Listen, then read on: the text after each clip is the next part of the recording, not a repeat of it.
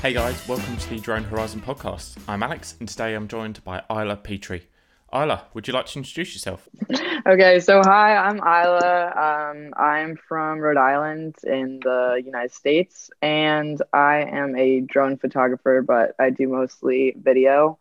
Um, my Instagram is Adventures of Blondie, and so you can find me there to see more of what I do. Cool. Well, thanks for being with us today. Um, I'm glad we obviously got to sort out a time in the end. Um, as always, we've asked you to send over sort of three pictures that have like a good story to them or your favourites, that kind of thing. Um, I mean, we've got three fantastic pictures. Obviously, we've got four pictures, but we'll we'll get onto that a little bit later. So, do you want to start with the uh, the desert scape? So, do you want to talk us through why you've chosen that one? Yeah, so well, actually, that's mostly because I've started liking my photos more recently because I wasn't doing actually a lot of photos before. I was just only shooting videos. And then when I would get back from trips, people were like, "Oh, I really wish you had a photo of that so I could put on my wall." And I was like, "I don't know, I didn't do that." Um, so I started getting really into doing um, these big stitched together photos of different landscapes, and um, that was on my recent trip out from I decided to drive from Rhode Island to California because I had so many of these plans this year that just like completely fell apart. So I was like, you know what? I have a car. I'm kind of crazy. I'm just gonna drive to California today, pretty much. Um, so yeah, I packed up my car. Eventually made it to that one spot, and it's um, right on the border of Mexico. So there's like all these crazy planes, you know, flying overhead.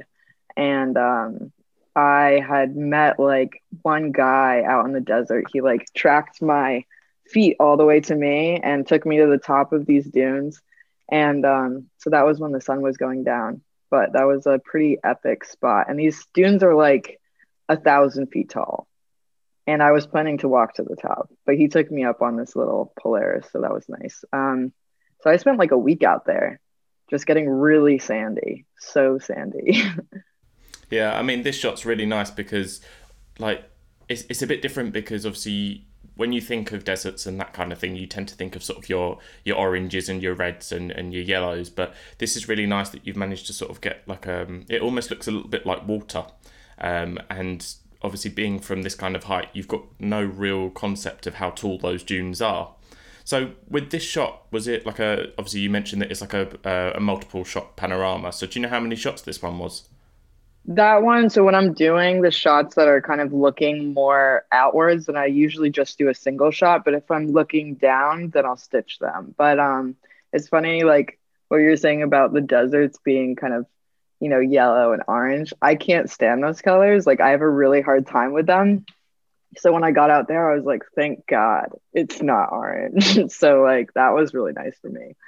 Um, but yeah, so like if I'm doing if the gimbal's at an angle at all, I won't do a stitch because there's just way too much stuff that happens. But um, all my top down shots now, some of them are 20 photos stitched together, so I could blow them up to the size of maybe that wall. Yeah. I mean, I, I really like this shot, as I mentioned, sort of because of the colours, but it really caught my eye because it is something very different. And, and when you sort of first look at it, you're not quite sure of, of what it is. And that sort of brings us nicely onto your second shot, which is the, the one where you've got the orange and it's like that, the half and half shot. I mean, you mentioned that you don't really like oranges and yellows, but this shot seems to have quite a lot of that. So do you want to talk us through this shot? Yeah, so that's like the most extreme orange. That's like yeah, very extreme. It's called it's like acid water, but basically, so I drove up Route One. Um, was sleeping. So for this whole trip, I was pretty much sleeping in my car, and I had found this. So all the spots that I find, I never like look up places to go. I just do. I have an account for it. Um, Google Earth Girl. It's really nerdy, but I just zoom in really far on Google Maps um, so like when I decide on a general direction that I'm going to drive, I'll just start zooming all the way along like all of the roads. And so that actually I had found months ago. Um, and it's these salt flats, which were, I think they started making the salt flats like 300 years ago or something crazy like that. Um, and it was like all Native American land before. And then when the Spanish uh, colonized it, they took all of it from the Native Americans. Um, but so basically, that whole area, it's just all these different colors, um, these little, you know, squares and rectangles of different levels of uh, dried out salt. And so I got out there, and at first it was really ugly, but I was shooting at midday. And then as soon as blue hour hit, all the colors started changing. Um, and that was when I was sleeping next to the Tesla factory, and I like I like made a bonfire like next to the Tesla factory, um, so I could shoot that for blue hour in the morning. Because even in the morning was a completely different color.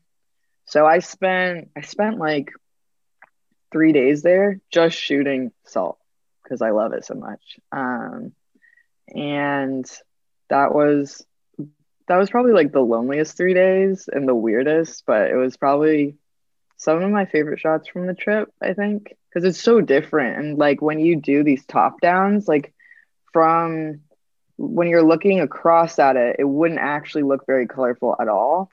And as soon as you start to tilt the gimbal, it just would be like bright pink, red, purple. So weird. Such a cool spot. Yeah, I mean, you sort of mentioned about the colors changing as sort of blue hour sets in some of the other shots that we've had people come on and talk about have sort of been similar kind of thing. There's um there was a there's a place out in Arizona where the sand completely changes color and it goes sort of greens and blues and some really sort of unusual colors and obviously with this as well it is a very unnatural color to find in nature. Um, and I particularly like this as well because you've got a massive contrast on one side where you've just got sort of orange and white to the other side where you've just got like these strips of of color sort of running down. So is that just more more salt on the left hand side of the shot? Um, that's so that's like where in between the ponds, there's kind of this little gutter, I guess, that lets some of the. I think it's actually really bad for the environment, but um, there's some kind of chemical something going on, and it runs down the gutters through out of the salt ponds. Um, so it's just all these layers stacked on. It, it almost looks like you're like looking into the earth like in layers.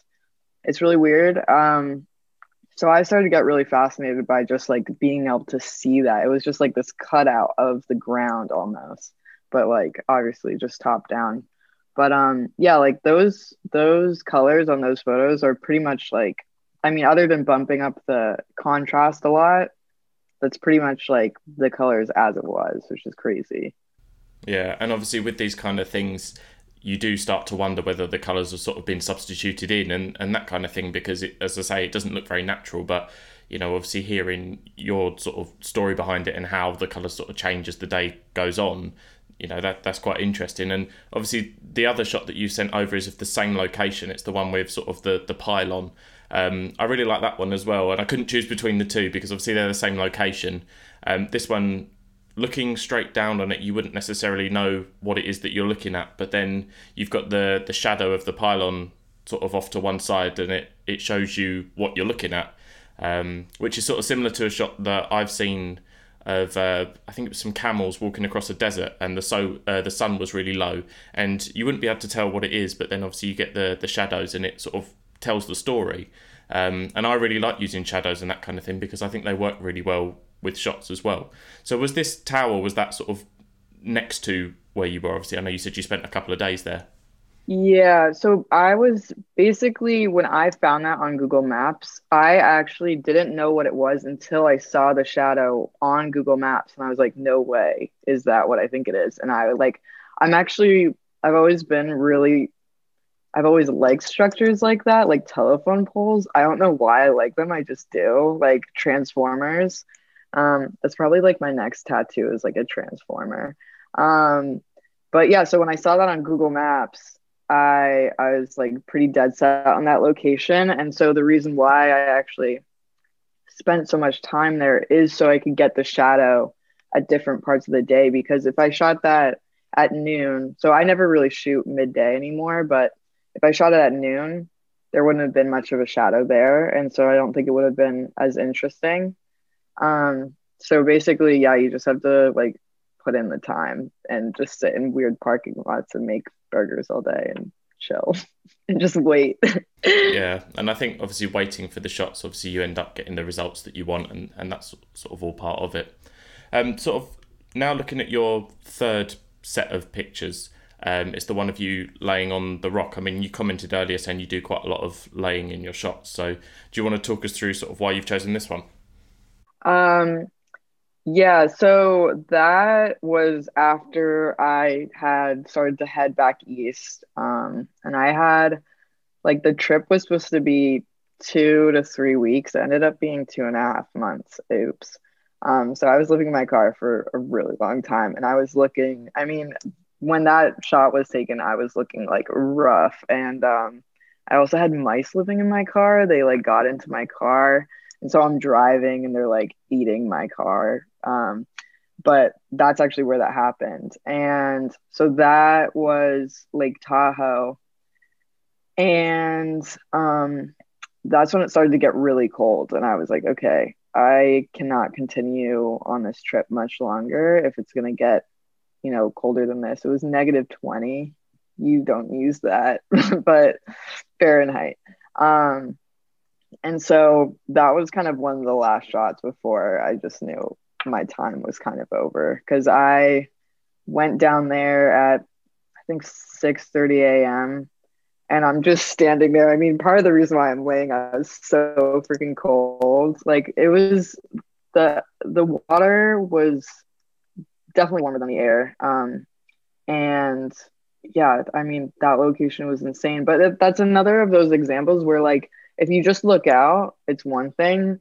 But as soon as you get the drone to 100 feet in the air, it's just, I was like, I can't even believe that this place is real. And I had never seen a photo like that before. So I was definitely stoked on that shot. Um, but it's just the stories behind these places, really, is what I like about it.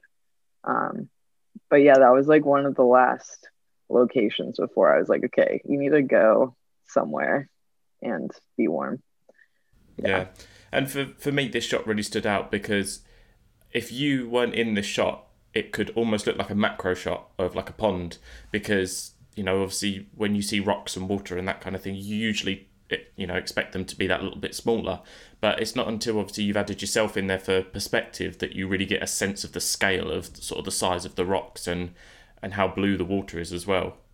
Yeah. And I think well, I, I guess with the droning, what I love the most about like how I've gone into it is so much about droning. It's not about me anymore. And I think that was kind of the best thing that's happened to me over the last more like couple years as I got more into droning. I was like, you know what, I just want to leave myself out of all this stuff because I see, you know, social media I really struggle with because it seems so narcissistic in a way. It's like, look what I'm doing when the reality is i just really want you know to like know that somewhere you know maybe i'm inspiring someone to like go search for something and like you know see stuff from a different perspective um but like that's yeah that spot is like i guess me putting myself in the the shot sometimes is really hard for me because i don't want any human part of it i guess. But at the same time the scale what i find from most of the people i talk to they're like the scale is so important because like that shot in glamis the sand dunes it's like you can't tell that those would take two hours to walk to the top too you know? And then like lake tahoe that could be 20 feet or it could be 250 and so like i guess i just have to kind of let go of that part of me that's like always wanting to hide, I guess, on social media, other than my stories, which are like batshit crazy. But like, I think being able to use myself as this little thing so people understand, because that's what makes it special to me is like the size of these places. Yeah, definitely. And I think with obviously being photographers, whether that's sort of you know more traditional photography or drone photography. I think we're always very used to hiding behind and being on the other side of the camera. And obviously drones give you that opportunity to be able to be in the shot as well. So it's sort of finding that balance and obviously what you feel comfortable with. And you know sometimes getting like a, a model in to, to pose in your shot is what's needed. But obviously in this instance where you were sort of out doing this kind of thing on your own then it made sense for you to be in it as much as maybe you didn't want to be. Yeah, I just yeah, it's just funny because like my my thought towards all this stuff has changed so much because like I grew up with I mean we all did was thinking like I, I think in the beginning of like Instagram we were all posting things that we just liked and then people kind of were taught to be like oh no this is about you like post stuff about yourself. Um and I got kind of lost in that for a minute. I'm like, really? Like, we're gonna make basically an online photo album of ourselves. Like, this is so weird. It's not a dating app, um, although you can find people online. Um, but yeah, it was just like such a weird thing for me. Um, and I think because of these last trips I've done, it's really kind of by being alone so much, you kind of forget what the world has been kind of reinforcing in your head that like social media has to be this like thing that's all about you. And i realized especially on this last trip it's like i don't really want any part in it. Like i just really am here to like celebrate the planet that we live in and you know the places that i want to see like protected. Um but yeah it's just been this like it's weird because we kind of like weave in and out of like what are we supposed to be doing on this huge platform that's like this little square on our phone, you know? Yeah. So obviously you talked a little bit that you sort of struggle with Instagram and that kind of thing. So how when you go out shooting, how do you choose what shots end up on your Instagram and what ones don't? So I yeah, it's kind of funny since I got home I started posting again. Um so I over the past year I pretty much stopped posting um mostly because like so I was dating somebody who was really really like way too involved with Instagram and that was like very scarring for me to see someone like so obsessed with this tiny little app and it was it kind of like was his whole life. Um and so I just really had to take a step back from it because it was just way too weird. And yeah so like I just wasn't motivated to post for so long. Um and then on this past trip I just really focused on shooting because that's what I like to do because it just comes a lot more naturally. And then, yeah, like when I got home, I kind of felt like for the first time I had undeniably, to me, I was e- able to like really easily select the shots that I loved instead of like, you know, importing a thousand photos into Lightroom and then going through each one and being like, oh, I don't know, I don't know, I don't know. Um, and then on this one, I kind of like had that one shot that I just knew was the one that like I really liked. So that's made it a lot easier. And then planning my feed uh, with this app has made it like easier too. So I just like basically look for a color and then I go into my hard drive and I find that and then I place it there. Yeah. But just detaching myself from it like more lately has been really good. Yeah, definitely. I mean, just looking at your Instagram, as you said, you sort of tend to sort of stick with big and bold colours. When you go searching for things, obviously through Google Earth and that kind of thing, do you specifically visit places that are just with bold colours, or is it are you sort of open to anywhere? I'm open to everywhere, but like I probably have, I probably have like 500 plus places pinned on Google Earth, which is crazy. So I actually like when COVID started, I people were like, you should manage your stress by doing like a uh, gratitude journal, and I was like, mm, no. And so I just started pinning places on Google Earth. That was like my um, kind of like stress outlet. It was super weird. And so I just have like, if you go, if someone was to go through my uh, Google Photos, it's thousands of screenshots of just like all these really interesting textures all over the planet. Um, and I started pinning the US because I don't know, it's kind of weird. Like, I feel like I've never given the US much of a chance. I always kind of was like, I want to go everywhere but here. But then recently, um, when a lot of these plans kind of fell through, I finally decided to do this trip that I don't know when else I would do it, but I guess I wanted to like fall back in love with like the country that I'm from. Um, but yeah, so like when I'm looking for places on Google Maps, I just zoom in really far and like I don't think I'm looking for like bright. I think I'm just looking for things that stand out, but it's natural things and also like industrial sites and stuff like that. So like I really like salt ponds, um, like abandoned places. I like to shoot that too. But yeah, I've been like really obsessed with salt lately. It's very weird, but I like it. Um, and then mostly places where people aren't driving a lot. So I like to avoid people at all costs, pretty much. Like when it comes to droning, it's like I want to be there by myself. And I and I like the Google Maps is because uh, I'm not, you know, like when I'm shooting stuff, I haven't seen it before on Instagram or anywhere else, and I like that. Yeah, and I mean, obviously, you sort of briefly touched upon it, but I think one of the biggest consistent themes with all of your shots on Instagram and obviously the ones you've sent over as well is the texture. You really the the texture of of all of your shots really really comes through, um, and it's not just you know there's no sort of flat colors on anything, and you know everything has got that that texture. Um, I can't really put it any other way, but that's sort of like a standout feature from your shots and even on your Instagram as well, just sort of scrolling through, you look for the texture and that's something that really stands out. And obviously, I guess that's probably your kind of style if that's something that you like. Yeah, it's definitely becoming um, more of what I, I like that is just there's so when you get to a place that has so much texture, it's like you don't get bored. So if I'm shooting one location. Like there's one spot in Arizona I really like to go, and I could spend a year there just because there's so many different colors and different like levels to the place. Um, but I think it's just for me, like half the reason why I like droning is just because you're always searching for something and you're always like, I'm just a naturally like very interested person. Like, I don't need to understand it, but I'm just like, interested in seeing something that I haven't seen before. So when you get to these really textured places, it's just like I'm like I could just live here. yeah, definitely. And obviously, I think for for yourself, obviously the states have got such a wide variety of textures and, and places as well to visit.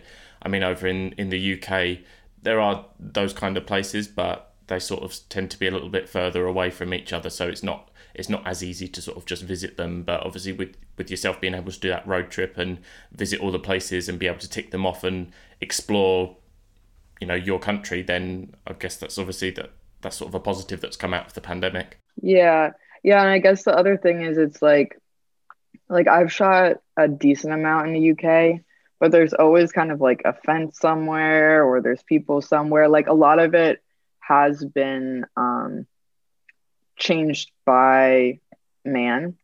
But when you get out to the West, like, and that, you know, like desert life doesn't really support much. And there's a huge, like, it goes on forever, you know, all these, all these places um, that I was spending time and like doing off roading. But it's like, it's all so untouched. And like, that's kind of the world that I definitely want to spend most of my time in so like I'm out there by myself and I just can like it's kind of like you're seeing the world before we got here, which I like. I like to like I definitely like to think about what the planet would have been before humans got here, I guess. Yeah, definitely.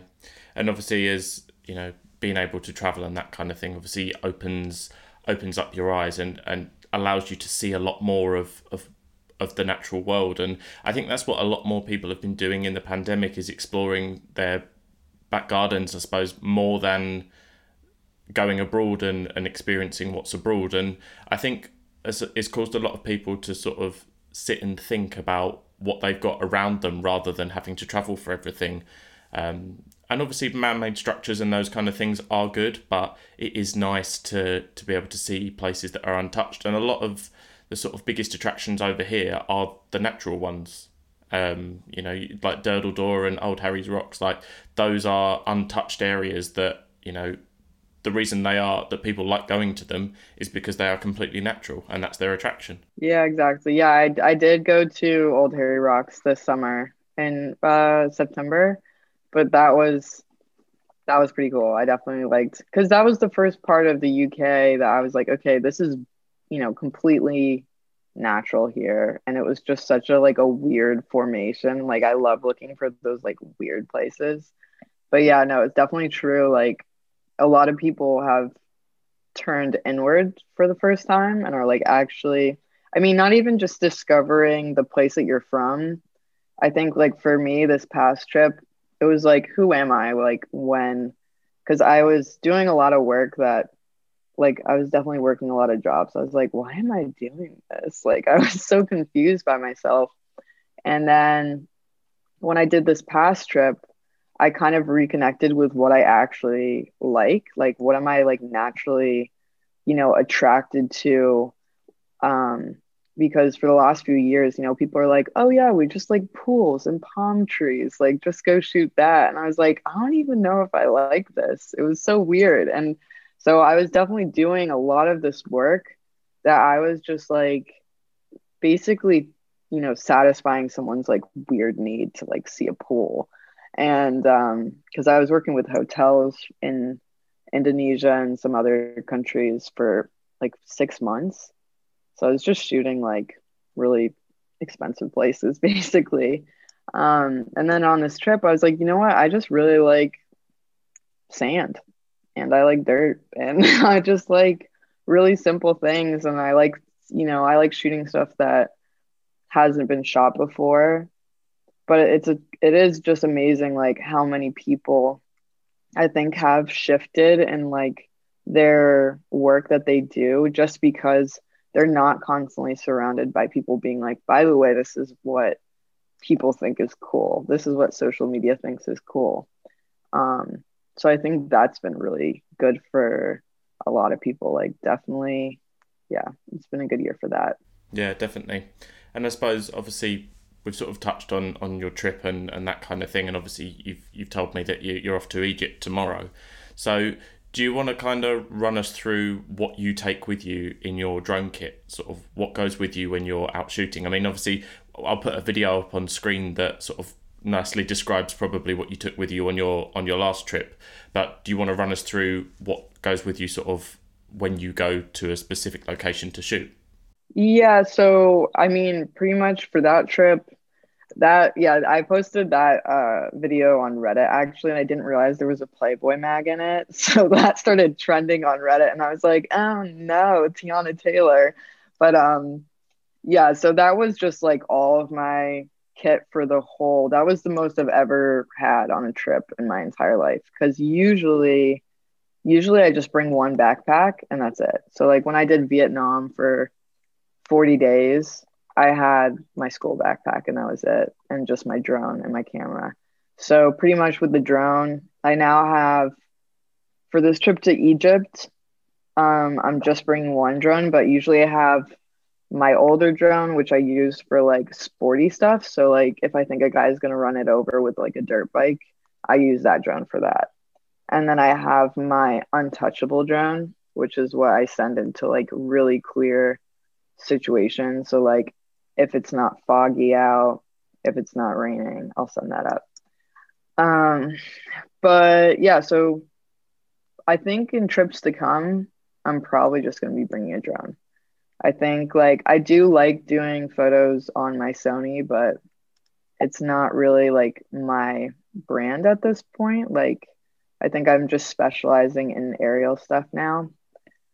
Um, but yeah, this trip tomorrow, I think I'm just bringing one change of clothes and the rest camera gear. Yeah. Yeah. So uh, the filters, yeah, I'll have like filters for my drone. Batteries are good. Four batteries.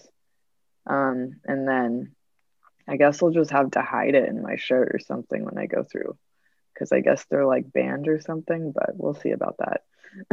Do you want to run us through which brands of drone you use and, and which models that you have? And obviously, you've mentioned that you've got sort of one that you don't mind possibly getting damaged. So, do you want to run us through what those two drones are? Yeah. So, the first drone I ever got was the um, Mavic Pro. And so I've stuck with those ever since.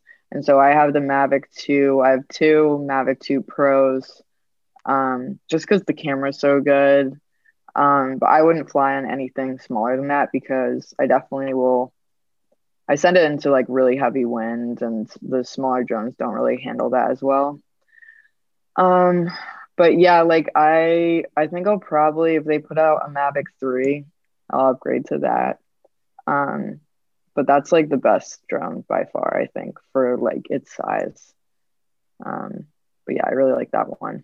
So you have two Mavic Pros, and one of them is designated as your "I don't mind possibly losing this," and the other one is sort of more the your precious one. Yeah. So one like like I went to my first stop on this last trip was to this place, Swing Arm City, and so that's where all the motocross guys go and the side by side drivers. And so when I'm doing like a shot where I'm like, okay, so you're gonna drive directly into my drone, like something like that, um, where I'm trying to do like a really close shot, like the sporty stuff, I use the backup drone. So the guy, one of the guys actually ran over my drone, and, which was actually really funny. And like I never like I don't mind any of that stuff. Like it doesn't even bother me, but I just popped in the leg and I was like, okay, cool. But I think I think you don't if you have like a drone that's just gotten older, just keep it. Don't sell it. Use it for the sketchy situations, you know. Um because that way if somebody runs over your drone, you're not like upset about it because you still have another one. I think it's really important to have a backup. Definitely, and I suppose with the Mavic 2s, I mean, they are great drones, and I think they probably excel most when it comes to video, which is obviously something that you mentioned a little bit earlier that that's sort of what you do more than photography. So is that something that you do? Do you have any commercial work that you do for drone work, or is it mainly just sort of a, a hobby thing? No, so like I do, I do pretty much all my work doing drone video. I get hired mostly for that. I have a job coming up in after Egypt. So this, uh, yeah, this trip is like my last hurrah, I think, before things start getting busy. Um, I do like really boring jobs too sometimes. Like it might be taking pictures of someone's roof or like I don't know. So it's whatever pays the bills. Um, but I think my plan going forward is to actually get into flying like big drones, so like the Altas and whatnot. Um, and then I'm also starting FPV. So there aren't really any girls doing that, but I think it's my destiny. Um, but yeah, no, like with the drone work, some of the jobs are really boring, and some of them are so cool, and you're just meeting the coolest people on the planet because it's like, like I love freelance because you get to meet, you get to be with like a whole new team, you know, on a weekly basis. Yeah, and I suppose obviously with with sort of work in general, you're always going to have the more fun jobs and you know maybe the the less fun jobs. And i think that's all part of it though because even on the less fun jobs it gives you more of an opportunity to sort of better your skills better your knowledge and that kind of thing. I mean it's something that not necessarily in drone work but it's something i've learned from sort of previous jobs where maybe on the the lesser fun stuff you end up picking up more knowledge and spending more time making it perfect. And that obviously it's all experience and it'll all benefit you in the end. So it's sort of even if it may not feel fun, you know, it's all benefiting you in, you know, in the, in the long run. Yeah. Yeah, and also like I think the amazing thing with the drone stuff is like you know, a lot of the jobs that I do overseas like like when I was in Bali, I was basically living for free for mm, like 5 months. So I was living in hotels for 5 months. And so those aren't necessarily those are like exchanges so you're not making like a ton of money but at the same time you know you might be staying in a $10,000 a night hotel for free. So it's like the the aerial work like will get you those experiences if you look for them. Um, and then also with tourism boards like a lot of tourism boards want drone people to be shooting because that's like really good for their magazines you know, really good for any like tour agencies they have.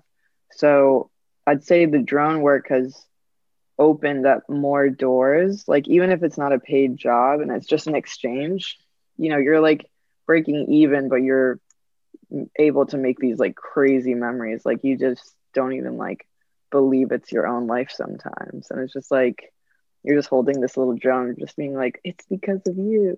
and I don't know, it's just like a really cool thing that like having this fascination, this strange fascination from looking down on the planet has like will get you to these places.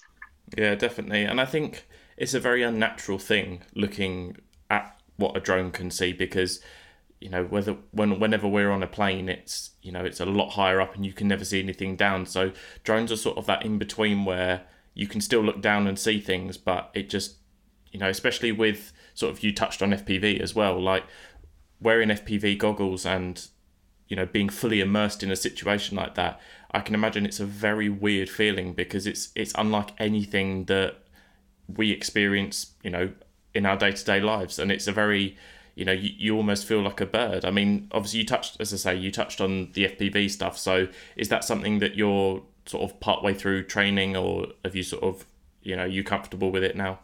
So, I literally started doing my first bit of training this past week. So, I found this like remote downstairs for this quad. My dad, his his friend gave him. Um, but it's the same remote setup as the regular FPV drones. Um, so I wanted to do that for a while, and I don't know why. I just thought like, oh, maybe I shouldn't get into like a whole different thing, but it's still droning, so it's not like that unrelated. Um, so yeah, so I have my radio coming in the mail hopefully soon. I was hoping to bring it to Egypt, but I think my friend would be like, "You're such a loser," if I, if I was like practicing on the simulator in Egypt. Um, so yeah, like the next few months, I think while it's cold, I'll be doing the FPV and then I'm getting my um, FAA Part 107.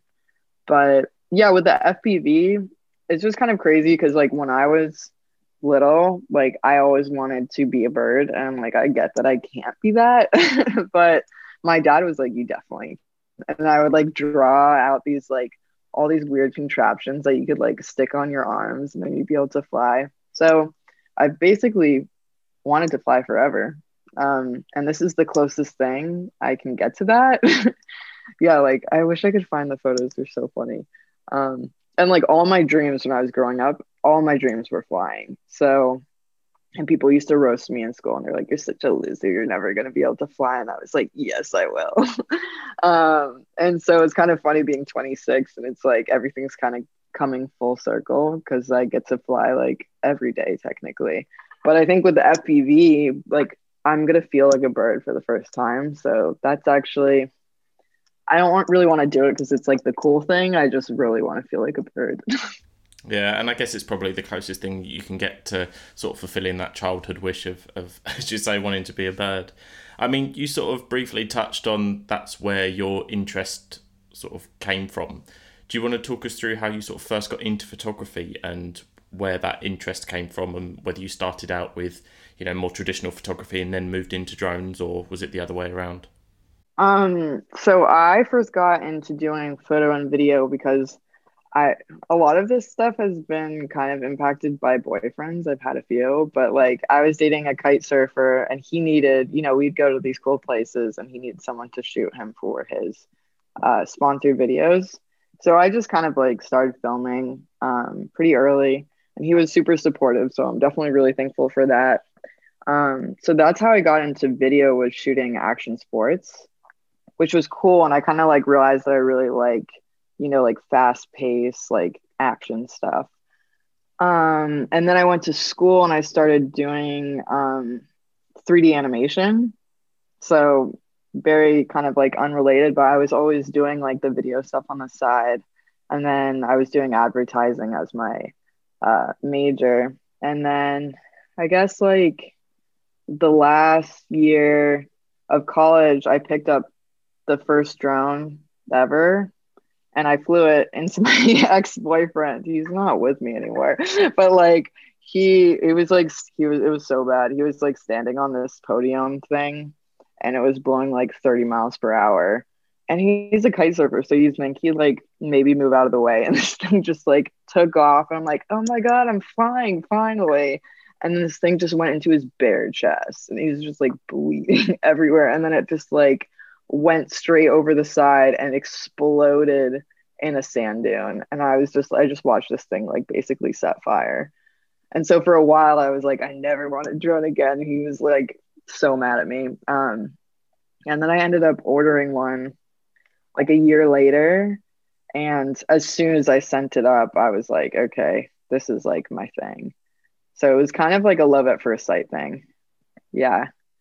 Um but I think also like during that time in college, I was kind of I don't know, like yeah, yeah, I was like definitely going through a really rough period for probably like 2 years. And that I realized like those 27 minutes of flight time were basically like my therapy. It was really weird. And so pretty much every time I felt bad, I would just send up my drone and go look for something like to interest me. And it was like the only time that I actually got myself kind of like away from my like inside thoughts, I guess. Yeah, and I think with drones in general and for everybody, they they sort of give you that moment of separation. I think is probably the best way of describing it because although you are looking down at what the drone can see, you almost feel like you are looking at the drone like you are looking from the drone's perspective. So i think it can be very easy to sort of lose yourself in what the drone can see. And almost as you sort of touched on earlier feel like you are flying and and you are looking down. And obviously that can be great for a number of reasons. And obviously in your case you're able to do it as a job as well. So that works really well. But you know it that separation i think is probably you know what most people love about it because it is so different and it you know it makes you feel like you're not yourself in the best way possible. Yeah i guess yeah i just think that a lot of people a lot of people connect really well like in the drone industry because we have this like weird fascination that can't really be explained just like that wanting to have that different perspective.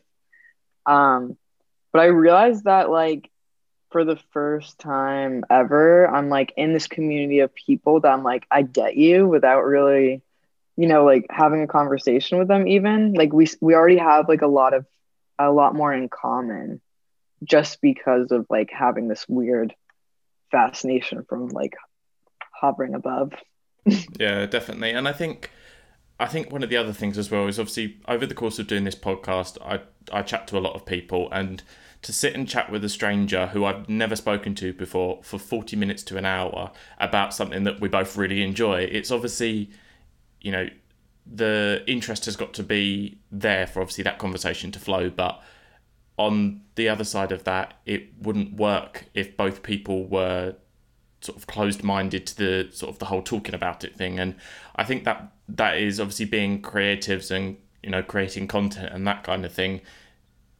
I think you become more open to conversation, and obviously when it comes to talking about pictures and videos and, and drones, you know, we we then just have verbal diarrhea and can't talk enough about it. Yeah, yeah, that's like that's why I really do like hang out with like drone people is because it's the first time. I mean, I'm obviously like a little bit nervous talking like this, but um, I am like a really chatty person though. I can't shut up.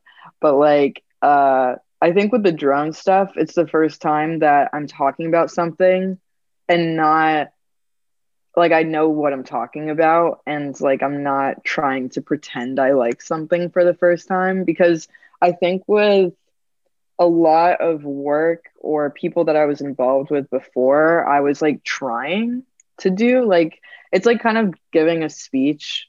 I remember like in college I had to give the speech for my like talking class, which was like the worst class ever but it just wasn't something that I was passionate about. So we had to choose like a totally unrelated topic to us. And I was just like, like it was like the worst day of my life.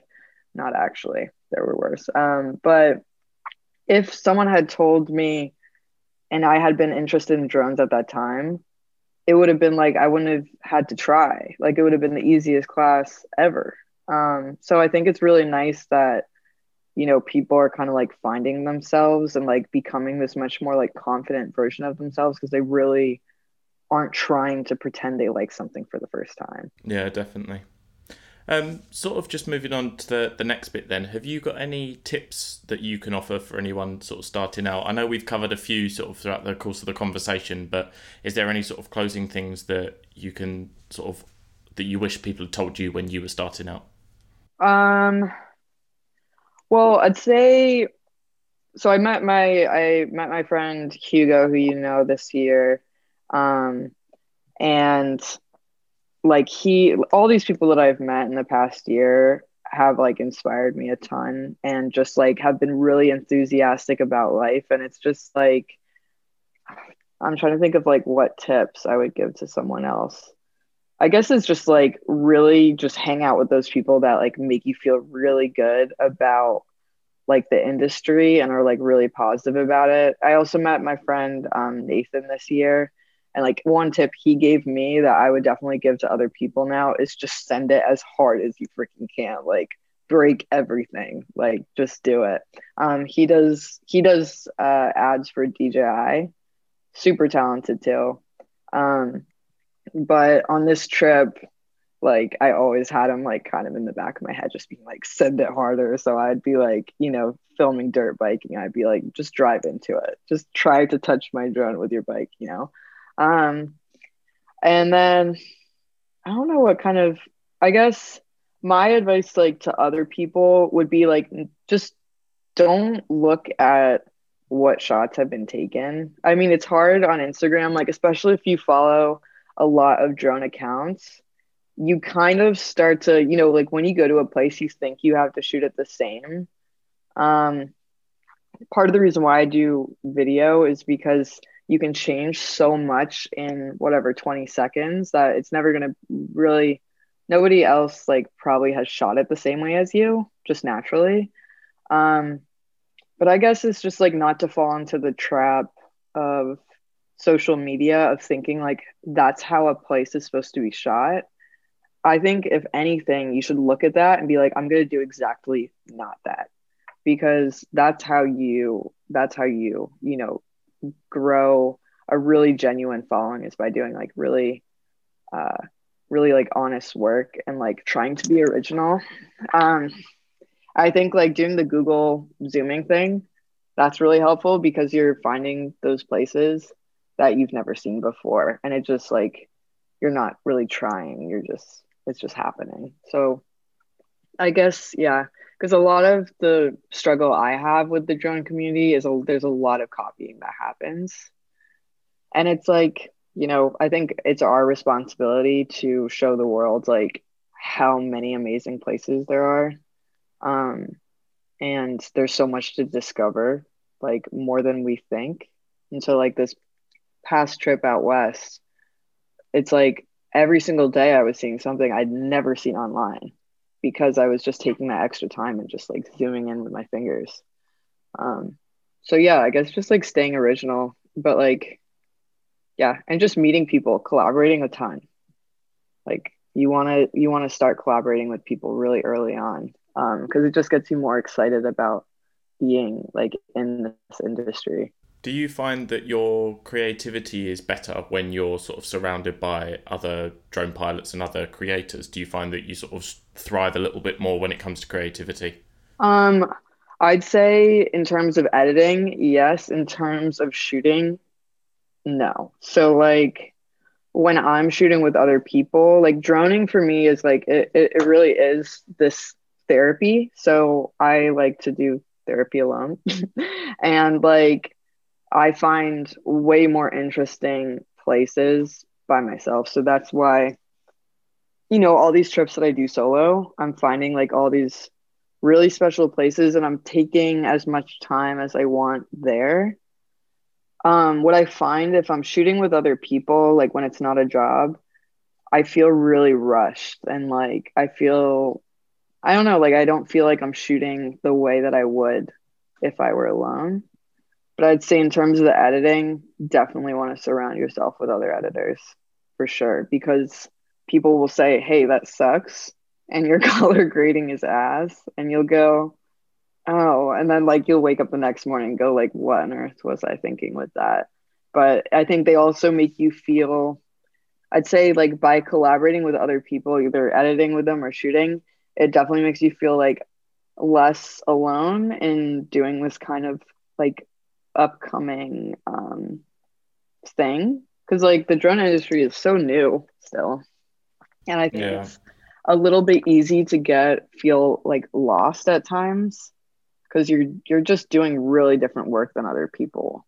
Um so when you're surrounded by people that even do something just creative you feel like you're you're really like doing something good and cool and it doesn't feel as weird. Yeah, definitely. And I think one of the biggest things for me is obviously with Instagram and that kind of thing, people tend to compare themselves a lot to people that maybe have bigger accounts, have been doing it a lot longer. So, you know, if you're just starting out and you're comparing yourself to someone who's got, I don't know, like a hundred thousand followers and has been doing it for sort of five or six years, the reason their pictures are better is because they have more experience. I mean, yes, you can get great shots when you're just sort of first starting out, and if it's what you enjoy doing, then go and do it, and you're going to learn by sort of trial and error and that kind of thing. But you shouldn't directly compare yourself to someone who's been doing it a lot longer because, you know, you practice makes perfect, and the more you do something, the better you will become. And you know, you can't just expect to jump in and, and be as good as a, someone who does it, you know, 24 7 as, as a job as well. So, yeah. Yeah, exactly. Like I I definitely that's another thing. I clearly struggle with like social media and stuff. Just there's like a lot of stuff that's wrong with it. Um but like I got into like a pretty dark place where because like every time you refresh your feed, like I follow all the best, you know, drone accounts to help me push myself harder but it's like every time you scroll down you're just like oh another banger. Okay. And you're just like it makes you feel like people are putting out a banger every single day but it's just like one person and maybe they're posting like once a month but it feels like you are behind or something. Like that's how social media just because it's always updating um it has a way of making you feel like you're not pushing yourself hard enough or like aren't inspired and the truth is, it's like nobody's nobody's inspired 100% of the time. Like I had months where I didn't want to shoot at all this year, and I didn't want to edit stuff. I didn't want to look at my own work, and then you know having that constant thing in my face, being like it almost made me like go more into my shell because I was like, God, like why am I, you know, like I don't think I ever want to be. I don't think I'm comparing myself so much um, I think it's just more like the comparison is my motivation.